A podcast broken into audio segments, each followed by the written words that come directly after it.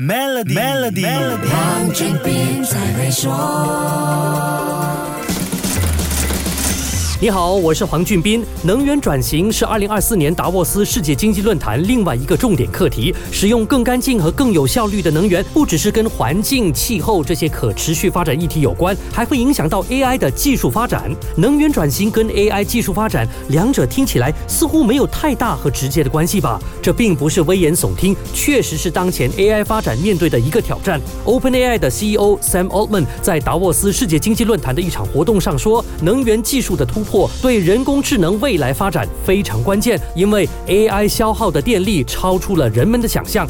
高度消耗电力一直是 AI 技术的一个痛点，甚至在一些报告中被认为是目前 AI 技术的弊端之一。可是科技巨头不会因为这样就投鼠忌器、削足就履，进而放慢 AI 的研发工作。所以在 AI 技术快速发展的前提下，刺激能源技术创新几乎是必然的事情。Sam Altman 说，像核聚变及太阳能这类清洁能能源的储备，将会是人工智能未来发展所需要关注的领域。可见，能源技术无论是发电还是储备，都是不能被忽视的大生意呀。他还说，要推动能源技术的突破，加大核聚变的投资是一个方法。这位科技投资者已经出手，他在2021年以个人名义给一家美国私营的核聚变公司 Helion Energy 投资了三亿七千五百万美元。这家公司也跟 Microsoft 签约，未来会给 Microsoft 提供能源。Sam Altman 是 OpenAI 的 CEO，也是联合创始人。Microsoft 是 OpenAI 的大金主，而他个人投资的核聚变公司未来将供应能源给 Microsoft，这不就形成了一个完整的商业闭环了吗？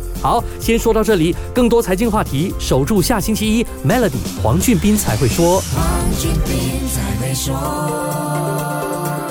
使用 Maybank Merchant Card Terminal 轻松完成无现金付款，并赢取奖励。欢迎前往邻近的 Maybank 了解更多详情。